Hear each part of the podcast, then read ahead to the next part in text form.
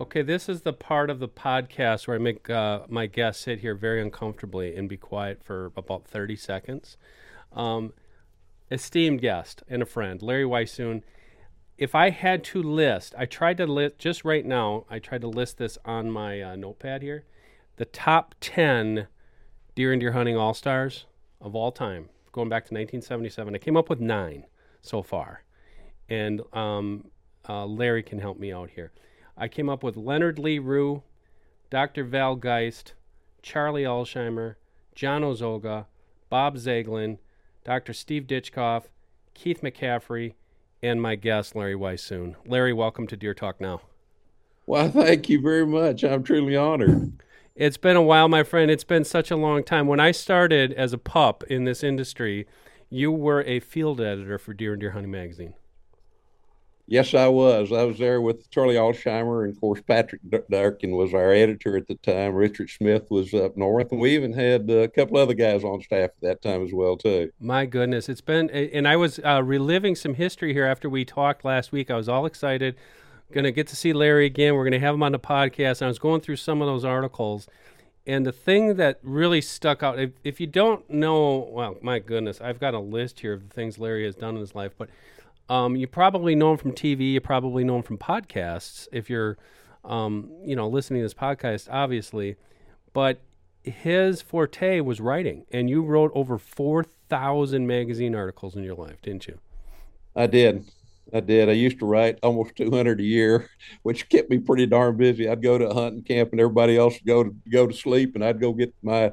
Back then, to start with, I get tickled because every once in a while someone says, "Larry, when you got started, what would you work on?" And I said, "A, a big Red Chief tablet," and they go. They had tablets back when you started writing, and I go, "Yep." they still make them. they still make them. I just ripped a page out of mine with my notes here on it. I remember that. Wasn't that like the benchmark? Well, the benchmark was like a hundred articles a year, right? Then you really knew right. you were doing something. Yeah.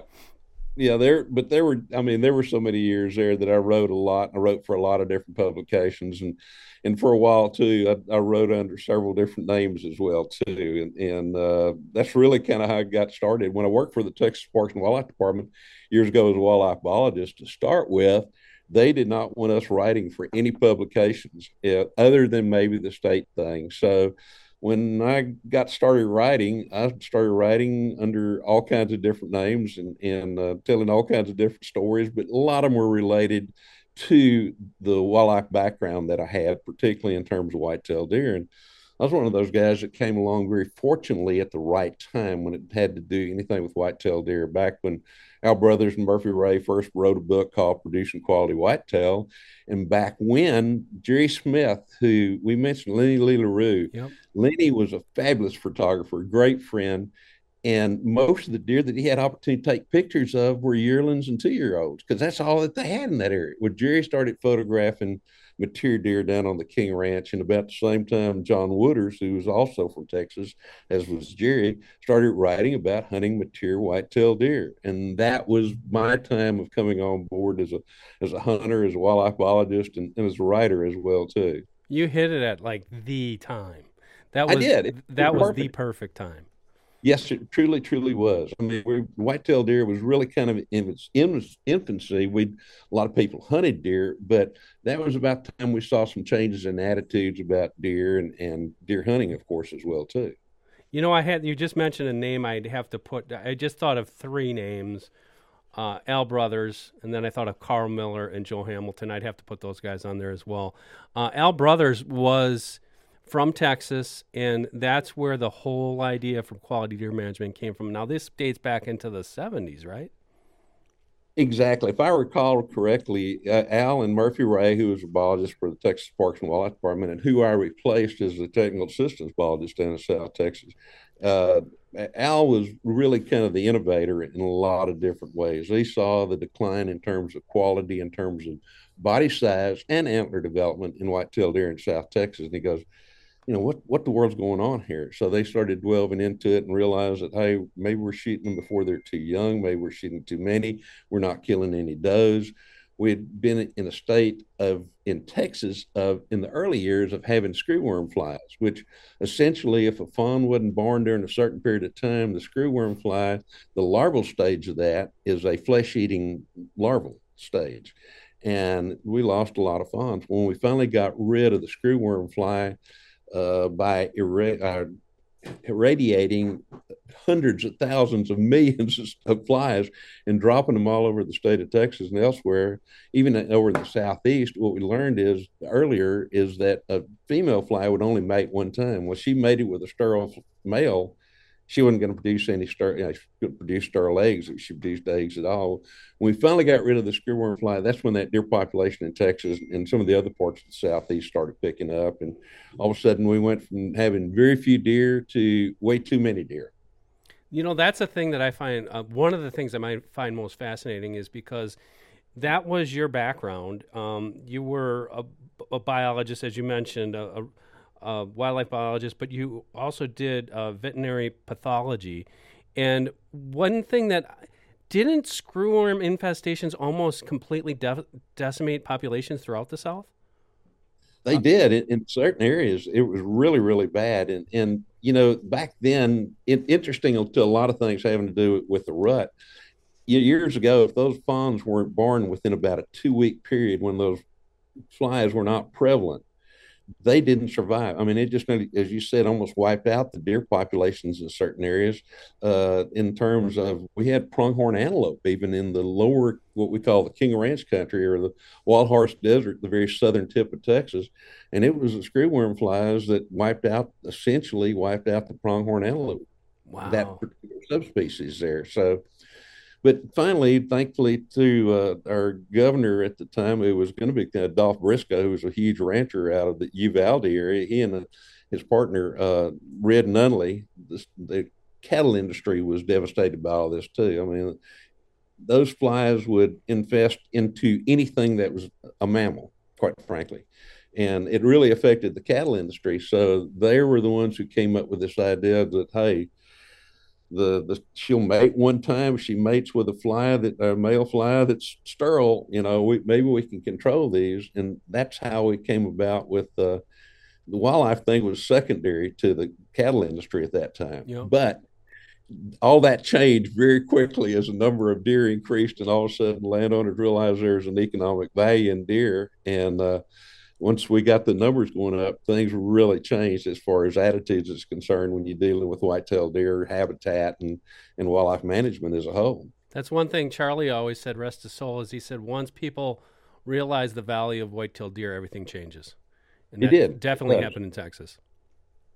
Yes, sir, it did. It really, truly did. And of course, like I said, we went from very few deer to too many deer, and then it was a, a really a hard thing. I can remember when we first had our first antlerless deer doe seasons in Texas. It's like, oh my God, you're going to do what? You're going to ask us to shoot does? You know, they, oh, we can't do that. My God, we're killing the cows. We're going to get rid of all of them.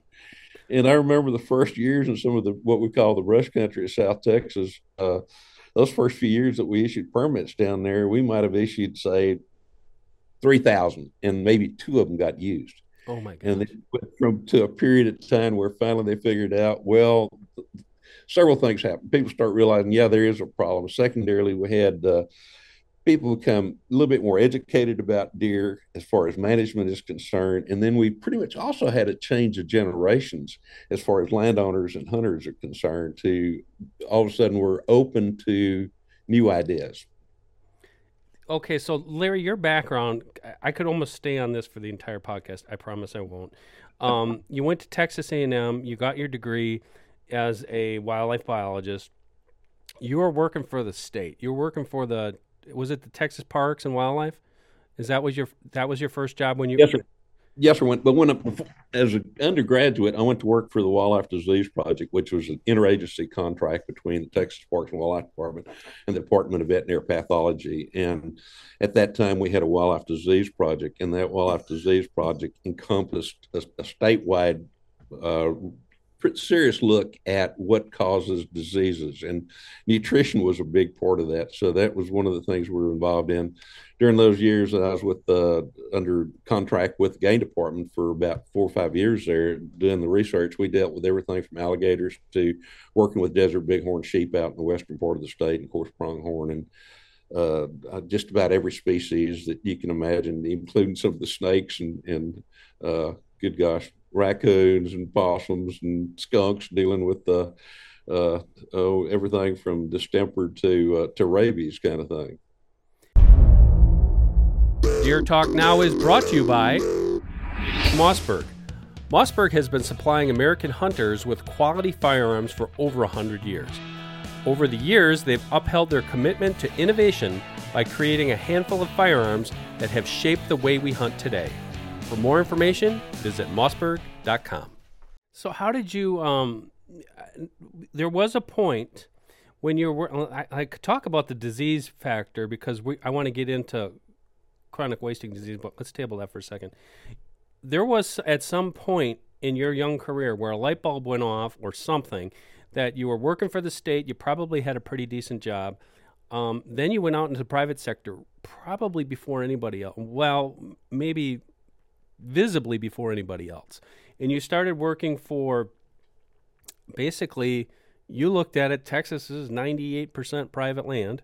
And you started working, not only working with private landowners, but tell tell the listeners and viewers what you saw and how that all got started going back uh, again, I came along at the right time, but I was the technical assistance biologist for South Texas, which rich, re, really kind of covered from uh, just south of Houston to San Antonio to to about Del Rio, helping set up wildlife management programs, and which included doing helicopter surveys. I spent four or five months a year in a helicopter doing game surveys, flying over ranches to look at the population, but also look at the habitat, look at the grazing situation, looking at water, and I found out very quickly I could learn more about a ranch in a day out of a helicopter than I could months on the ground, even though we did some of the, the, the ground type stuff.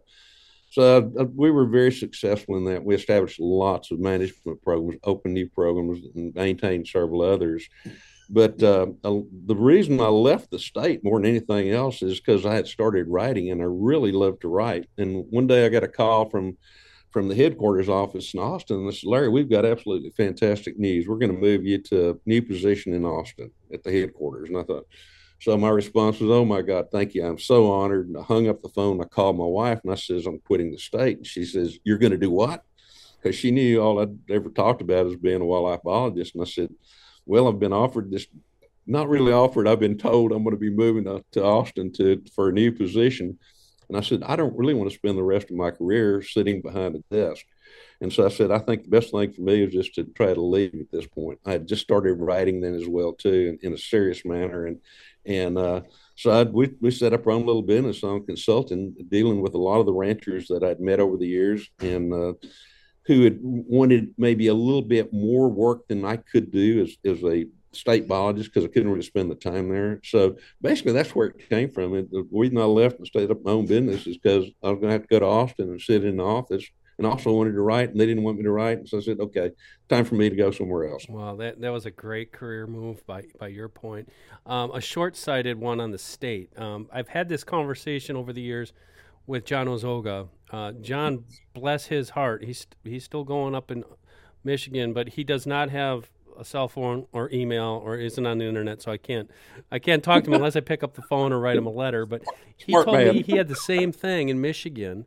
Um, yes, sir. At the time, it was Michigan DNR, and um, they basically said, you know, and he had to convince them, like, well, this is actually beneficial for the state to popularize science and that's where we came in. Uh, we, you know, we were deer and deer hunting was publishing your articles, John's articles.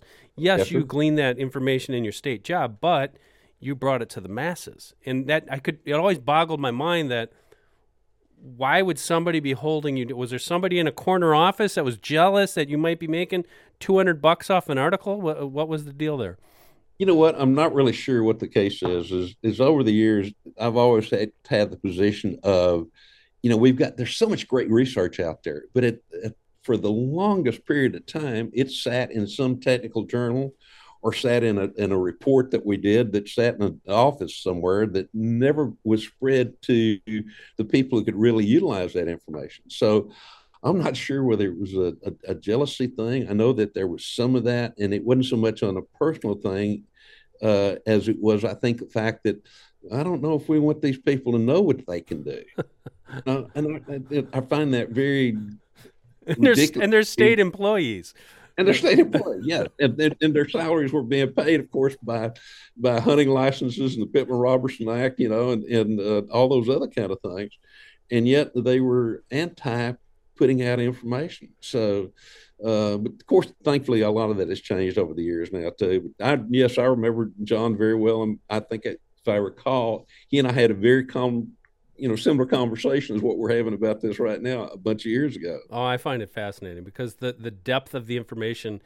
If it was a Journal of Wildlife Management paper, I can read it and kind of understand what's going on, but I need one of you guys is like, okay, here, this is like The Office. Uh, Michael from The Office, tell tell me that like I'm five. Ex- explain this to me like I'm five because I know there's a lot going on in this article, but I can't understand the research.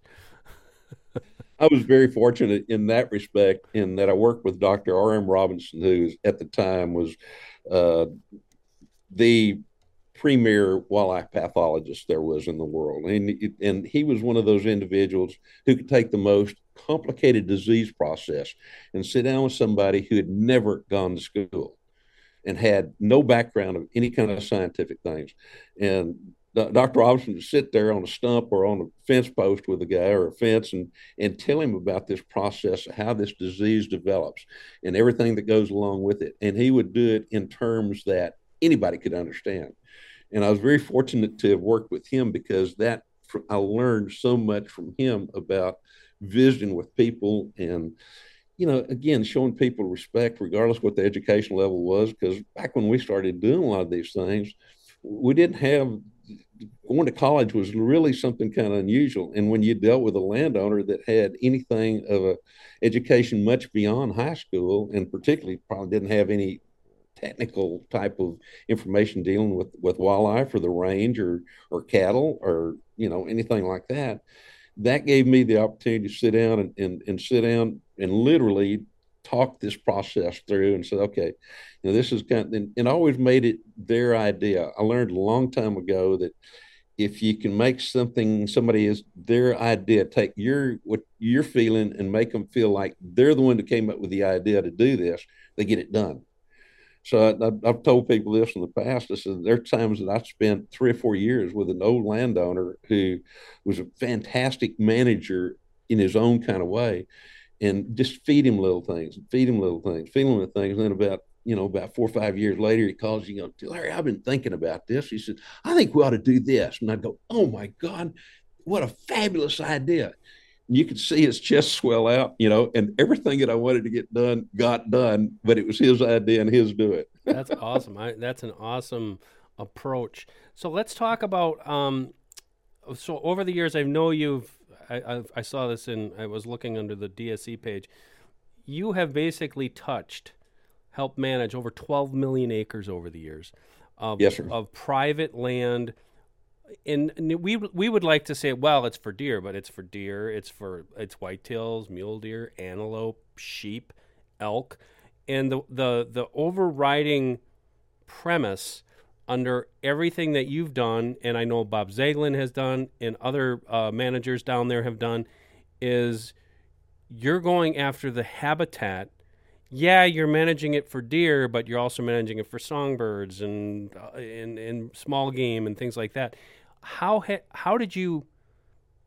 I guess who helped you with that? How did you get going, and how did it become successful? Because it seems like an almost an enormous overtaking. I think it goes back to a lot of things to where we'd go in and just do kind of a baseline thing of what kind of vegetation was there and what kind of birds were there, uh, what kind of small animals were there. And then setting up a management program and all of a sudden realizing where the landowner you'd be out there and you're seeing songbirds and hearing game birds that you've not heard on that property before. You're seeing butterflies that you've not seen there before.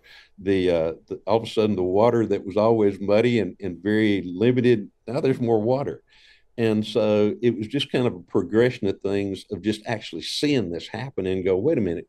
We did this for whitetail deer but now we've got all this great variety of songbirds. We've got now we got squirrels, we've got rabbits, we've got we've got snakes that we hadn't seen before, both good and bad in some instances. But you know, it, it, but pretty much is just, and you saw insects that were so important for quail and for turkeys and other birds that are out there as well too. So it was really just initially watching this happen, and uh, and then realizing what the reason why is because we improved the habitat primarily for whether it was white-tailed deer, whether it was mule deer, whether it was pronghorn antelope, whether it was waterfowl or, or turkeys or quail. You just saw this progression of improved habitat and variety in terms of speciation of vegetation, which resulted in variety in the speciation of the animals that were there. So it was it was that kind of thing.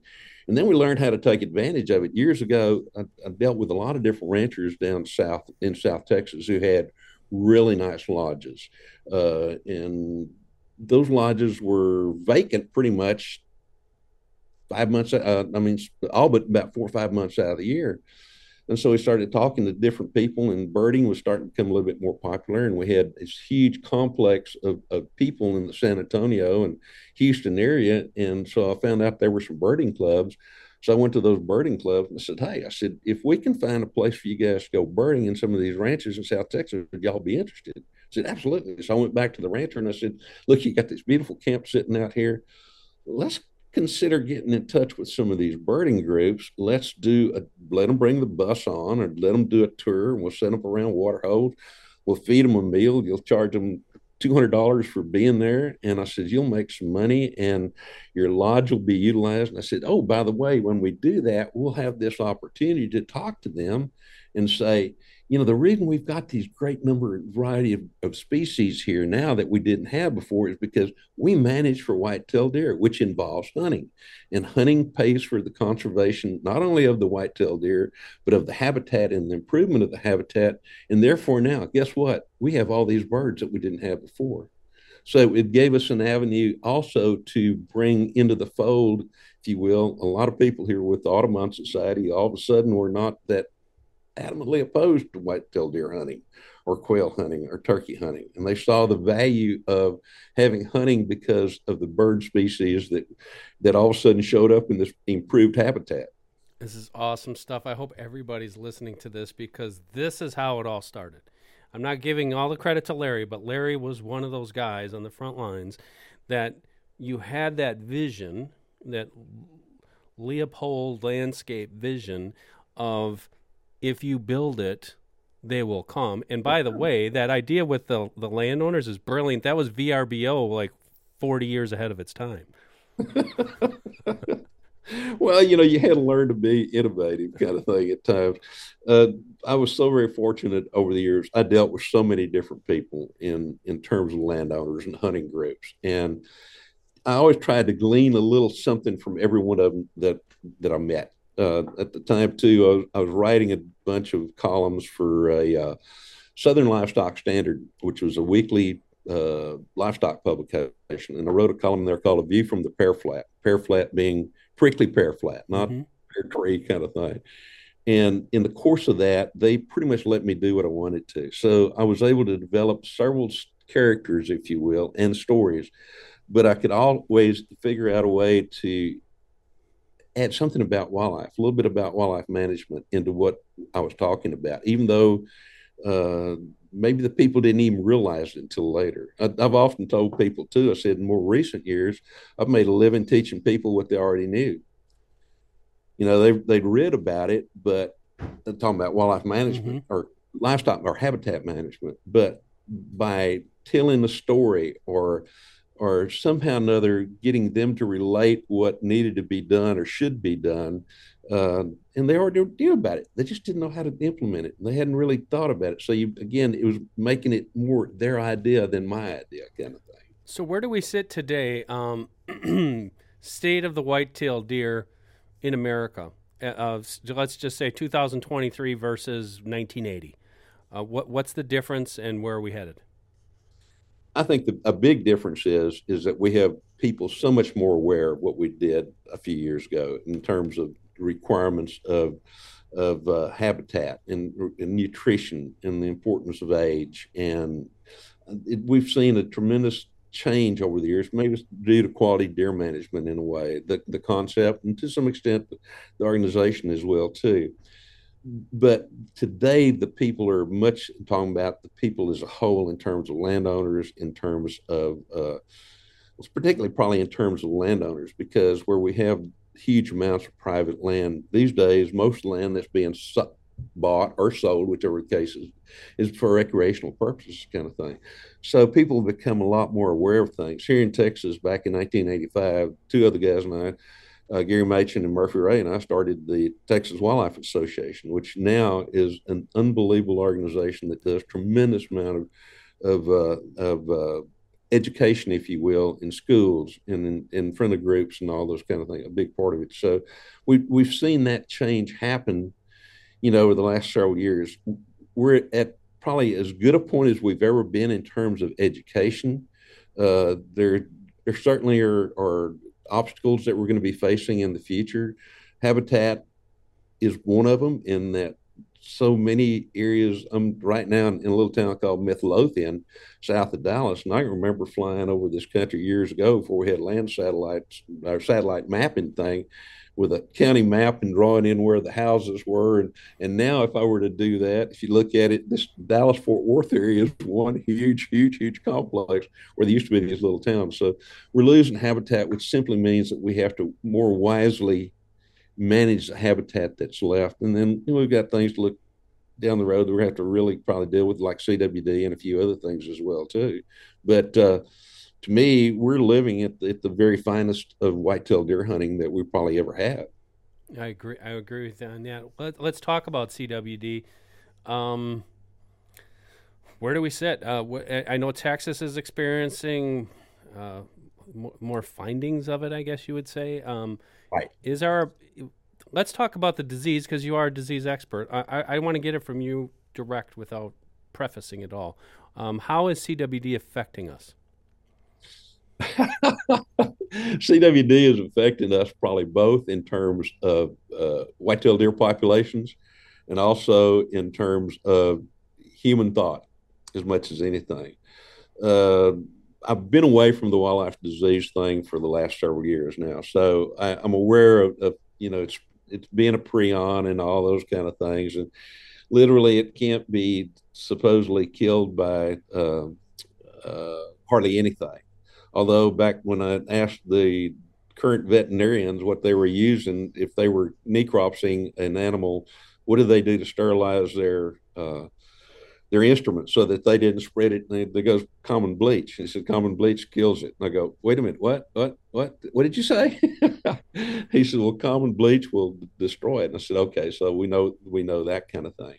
Course, now with there's a tremendous amount of things that's been going on with the deer breeding program, and, and I just left a uh, meeting of our TWA, uh, Texas Wildlife Association, uh, Big Game Committee about a day or so ago, and I know that right now there's a, a, some research being done by some of the breeders dealing with genotypes to determine if there is a particular genotype that is maybe not immune to it, but more resistant to it. With my theory in all this is, is CWD has probably been around for a long, long time. It's, it started cropping up more recently. I think we made a mistake in some of the states and some of the provinces where we went in and wholesale killed animals to reduce that population. There is such a thing as if you look at, at being back a background from wildlife diseases, uh, there's really no disease that's ever wiped out an entire population.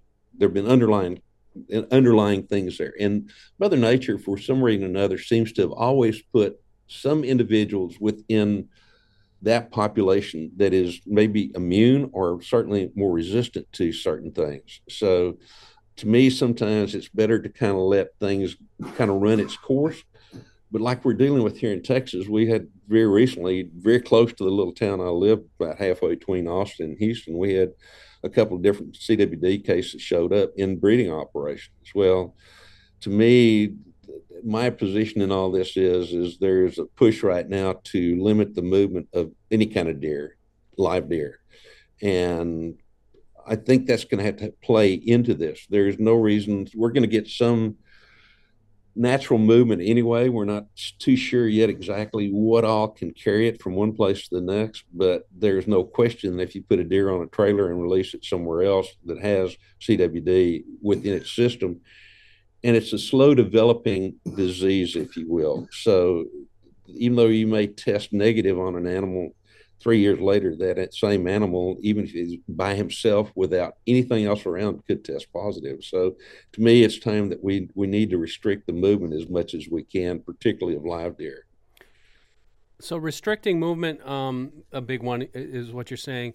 The other one is um, one thing that I've seen is just this it's almost like a Groundhog Day kind of thing with states testing and testing and testing and testing and te- yep, right. it's over here. Yep, it's over here. What are your thoughts on uh, uh, testing and also should or I should say what what should we be doing to advance our knowledge of the disease to the next level? You know, recently I think there was a bill passed that had set up a tremendous amount of dollars to to really get into the research sort of thing, and so I think we're on the cusp of looking into some really serious research, and and maybe that will include looking at genotypes as well too to determine whether there is a particular genotype in a white-tailed deer that will stave this disease or, or keep it away, or maybe there's an immunity, or maybe there's a resistance kind of thing. Uh, but again, it comes back down to it. I think we need to, until we can get some of this research going and really get something that's really strong. I mean, there have been some people that said, well, if you add this to the deer's diet, it reduces this. There, there's really no real sound research yet that I've found that I can, from with my background, look at and go, okay, this is definitive. You know, there, there's still a lot of theory out there, kind of thing. Uh, so I think looking forward, we, going back, we just need to restrict movement as much as we can on any kind of live deer. Uh, we need to probably take a serious look at, you know, right now in crossing into state lines, uh, hunting out of state. The first thing I do if I'm going to go out of state is I call that game department where I'm going, the game department where I'm traveling through. Is okay. What are your restrictions as far as bringing animals through this area? And there I'm talking about skulls and capes and those kind of things too. You also you touched on it um, as far as the, the mass efforts when CWD was first found, especially you know east of the Mississippi. What are your thoughts on eradication programs? Because I know they're happening right now in your state. Well, the eradication program that's going on is strictly is a possibility within a breeding herd. It's not outside of that breeding area kind of thing. So uh, you got to do something with the animals. At, at this point, there is no sign of any kind that uh, it may be transmissible to humans. And because if you look back, you know, it really kind of described primarily up in that northeast corner of Colorado with the elk kind of thing. And to me, that's where it started out being discovered, if you will. Well, if you looked at it there in that instance, if you looked at uh, all the guys who were guides, who were meat cutters, who were taxidermists, there's never been any kind of problem with any of those guys. Those were the guys dealing with spinal columns are dealing with spinal fluid, they're dealing with lymph nodes and all those kind of things. So uh, uh, it's not a human problem at this time. That's not to say that sometime in the future things could not go that way, but I don't think that's going to happen based on what we've seen so far. On the eradication program is to me outside of in a, in a wild situation. Uh, I, I don't think we need to go in and totally eradicate that's not going to that's not going to accomplish anything. It goes back to that thing of yeah, maybe Mother Nature put some animals in here that are resistant to it, that are immune, and sometimes you got to let things kind of run through that cycle, if you will. The eradication that's going on here in Texas is only if that herd has been tested positive, and they have there's really no place to take them. So uh, so some instances that may be the result of what happens is that those animals have to be uh, uh, put put down. Okay, great. I didn't want to talk too much about that, but I very much appreciate your insights on that. I'm sure the, the listeners and viewers do too. This episode is also brought to you by Gamehide. At Gamehide, the philosophy is pretty simple design the best products with the best fabrics and features to help you be more successful in the field. While doing this, they strive to keep their pricing moderate to give you the best value in the hunting clothing industry. I wear the ElimiTick line of clothing to keep those nasty ticks off of me, and I absolutely love it. Check them out at gamehide.com. We're going to flip the, the subject a little bit, get it a little bit lighter. So, Larry was okay. a, a, biologist. He did all this research. He worked for the state. He started his own private um, consulting business did that for many years, then boom, you hit it big and you were basically an instant movie star. um, we, we saw you all over the place. You were over with my friends over at North American Hunting Club um, on their TV show, many, many, many TV shows, uh, numerous Telly Awards, nominated for several Emmys. How did you go from this researcher, kind of educational guy, to now you're the guy on TV, Mr. Whitetail? The, the, the Mr. Whitetail thing is a result of J. Wayne Fears, who who's been a writer for a long, long time. And I know you know Jay Wayne as well too. Years ago, we were both writing for Harris Publications, and he called me one day and he said, uh, uh, "Let's." Uh, he said, "I want to do some stuff about you." And I said, "Okay." And so next thing I know, I show up on the cover and I'm being called Mr. Whitetail kind of thing. So well, is that how that started? That's how it all started. It's all Fears' fault. so he hung this moniker on you, and you've had to live with it ever since. Absolutely, and and I I, I kind of giggle about it at times, but you know it's also I'm also honored by the by the title, if you will, kind of thing. So. Um, where where all, all that started, the first TV show I did goes back a long time ago. There was a guy named Larry Godfrey who worked for TAMU, which was the Texas A&M University's TV channel, and uh, he I did a hunt with him, and so I, uh, that was the first TV show I did. But having spent time with Dr. Mick Robinson, Dr. R. M. Robinson, I had the opportunity quite often to go in front of groups to uh, discuss things that were going on back then, uh, as it is now. EHD was a big problem, or blue tongue, and and but the biggest problem that we had in a lot of instances across the nation, as far as whitetail deer concerned, was hollow belly just not enough nutrition. Well, that gave me the opportunity to get in front of a lot of people to do some talking. And so when uh, all this TV stuff started, and uh, I got serious about it with with uh, Realtree with Bill Jordan and and uh, then of course with Bass Pro as well too. I was on the Redhead Pro hunting team there for a long time, but, but I was always one of these guys that it really did not bother me to get up in front of a group to speak to a group, no matter whether it's three people or, or 300 people kind of thing. And so, because of my background as a wildlife biologist and the research that we've done, particularly in those early years with white-tailed deer, dealing with antler development, nutrition, disease, all those other kind of things, uh, I was called upon a lot. And so that gave me the opportunity to get in front of people to to talk to them about what's going on as far as white-tailed deer is concerned, and and what some of the concerns were, and how some of those concerns could be met. You know, try to change some of those things. So it was just kind of a natural progression of things. I never dreamed about being in front of TV. I mean, I I, I loved writing, I loved reading, I loved the outdoors, and I wanted to hunt. And I loved hunting, and I loved the people who I spent time with at hunting camps, kind of thing.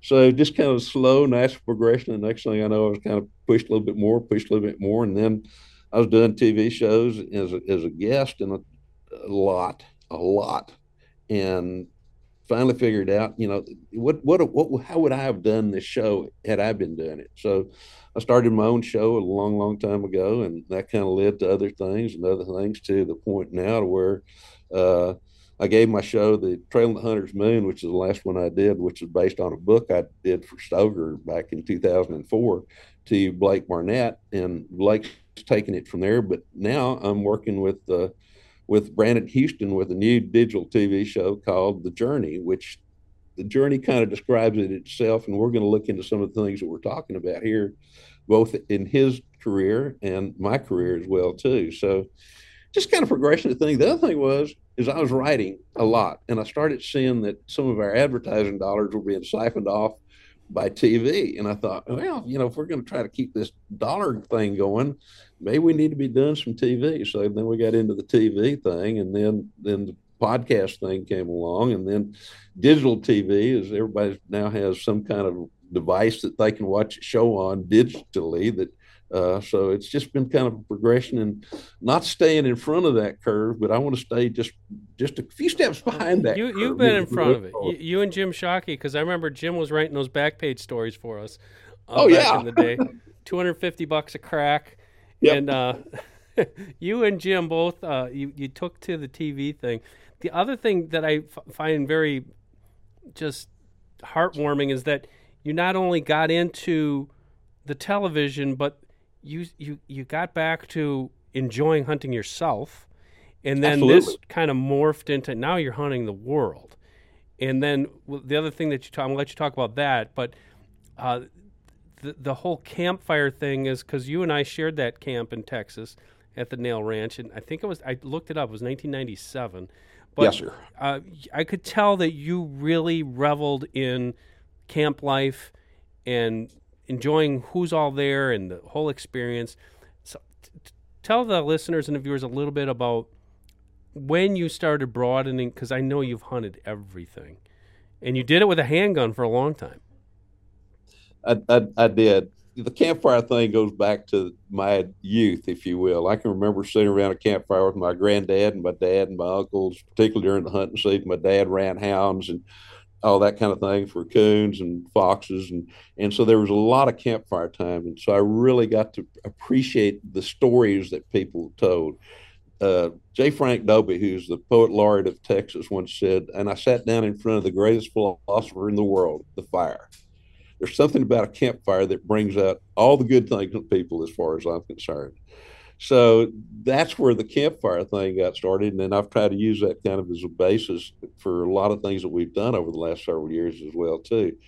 The hunting of the world thing came about in that uh, first TV show I had that was my own was called Hunting of the World. And it was on the Outdoor Channel years ago now, long time ago. And uh, I'd, I'd read as a child when I, before I could read, my mom would read to me from the pages of Outdoor Life and Sports Afield, and, and that was back when adventure type things were were absolutely huge. And so I think that instilled it within me the desire to someday, you know, I wanted to go to Alaska, I wanted to go to Canada, you know, dared dare to dream about even uh, Africa or Europe or some or Australia or New Zealand or you know any of the other places, and uh, but the more that I, I got into that sort of thing, the, the more I enjoyed it. Never forgetting whitetail deer. I, there were some things I would not I would not go away from whitetail deer in November and December down here, regardless. The, it may I may go to Canada to hunt, but I wasn't about to go hunt anywhere else in the world when whitetail deer season was going on. But it was an interest in the cultures that you hunted in. It was an interest in trying to look at the different habitats. It was an interest in learning more about the animals in different parts of the world. It was learning how all those animals interrelated, such as in you look at Africa and you've got everything from a giraffe and elephant down to you know little bitty things that are size of jackrabbits. You know how do all these critters survive and and what's in relationship with them as far as habitat is concerned. And then it was just the, the stories that people would tell about their hunting experiences and some of the adventures that they had that I think just kind of continually drew me more and more to uh, to want to do those things to, to hunt the world. So tell me uh, one story. We're sitting at the campfire right now. Um, of all these years, you're going back 30 plus years. Of uh, what was like maybe what was one of the more dicey hunts you've been on over the years?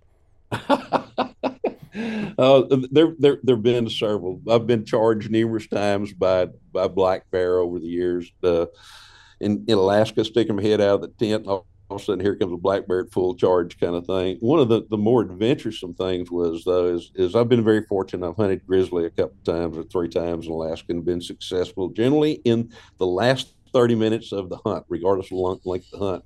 It goes back to uh, Blake Barnett filming the show for me. And we wanted to get in this one canyon, couldn't get there. The wind was the wrong way. The last afternoon, finally, Ray came and we could we took off at a dead run to this canyon and uh, got into this barely got into it. And here's this really nice bear, and and I thought he was actually going to charge, and he did not. Uh, but I, I shot him before actually before he had a chance to. I guess when he got right down to it, we get the bear down, get all the footage we need, get the photographs. Now it's getting dark, and the all of a sudden the guide goes, "My God!" He says, "I didn't bring a flashlight." And I said, "Neither did I." And he says, "Well, I'll tell you what." He says, "The camp's two miles back. I'll run to camp get a flashlight because it'll be dark before we get out there." And I said, "No problem." I said, "I'll have the bear skin by the time you get back." So I get down there skinning the bear, and I'm, and I'm skinning the bear, and I have to kind of look up and about oh 50 60 yards away here comes this big bear and he is you can tell he's swaggering back and forth you know and he's coming to us now now the wind has changed he can smell the blood he can smell the humans and so uh, i'm going oh my god you know see what he's going to do so i gave blake my my 375 ruger and I said, he said, you want me to kill the bear if he gets close? I said, no, you can't kill him unless he bites me. I said, he's literally got to bite me. We don't have a permit, you know, we don't have a license. So this bear keeps coming closer. He said, what am, what am I, what am I going to do? I said, well, I said, if he comes, try to shoot right in front of him and blow some gravel in, in his face kind of thing. And hopefully it'll stop him. And the bear keeps coming. And I, I said, Blake, just get ready just in case. And so I stood up and screamed at the very top of my voice using a couple of extra particular expletives that might be descriptive of that particular bear.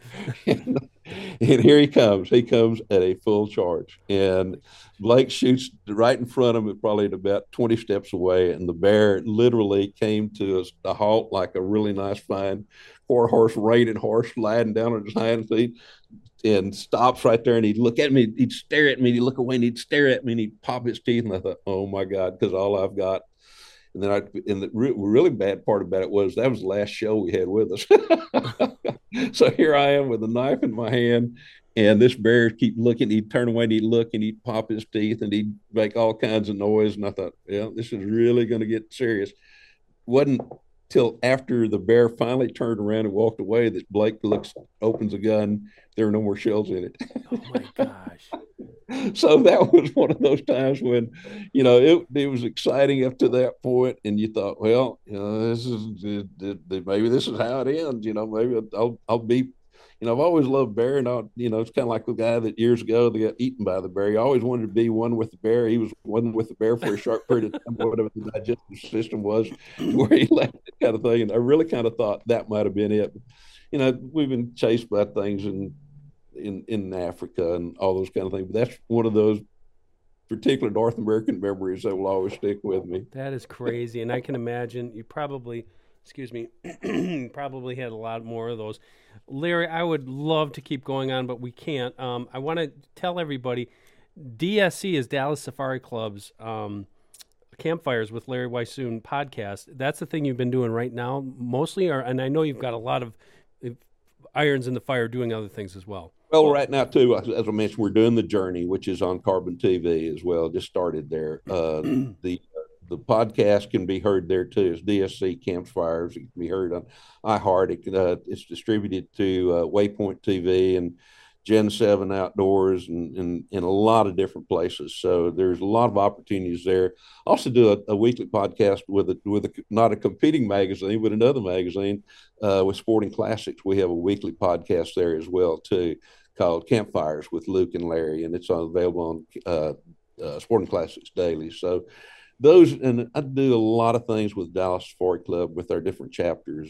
There's there's so many really good organizations out there uh, when it comes to wildlife conservation. But uh, DSC, in, in, my estimation, stands out above the rest because they do it for all the right reasons. And a lot of things they do, they don't get credit for, and they don't really care whether they get credit for. They get what they care about that it gets done. And and uh, if people like to learn a little bit more there, they can go to biggame dot org. That's biggame.org. And uh, and then, of course, they can get in touch with me through a lot of different sources, either at, uh, at Larry Weishuhn on Instagram or at Larry Weishuhn on Facebook. And, and uh, they can go to the the another website is uh, H3 Whitetail Solutions. H is the letter three, whitetailsolutions.com. And they can get in touch with me there as well, too. I suggest you guys do that because I actually I had a whole nother list of questions for you from the Whitetail Solutions. It's H H C H three H three Whitetail Solutions. Yeah. It's awesome, guys. You've got to check this out.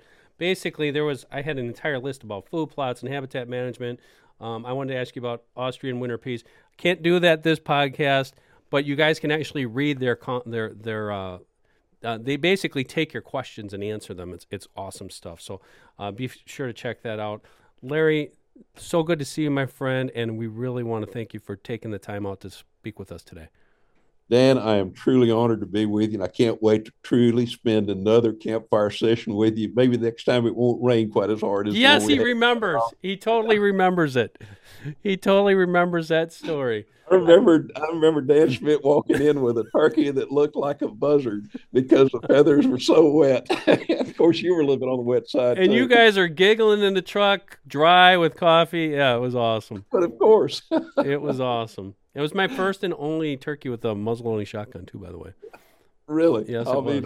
Yeah, that was pretty. Well, awesome. it was a memorable one, and this is big too, Dan. I really, truly appreciate being with you this morning or this afternoon or whatever it turns out. Whenever anybody's listening to this, is thank when we... you so very much. That's right. Thank you, Larry.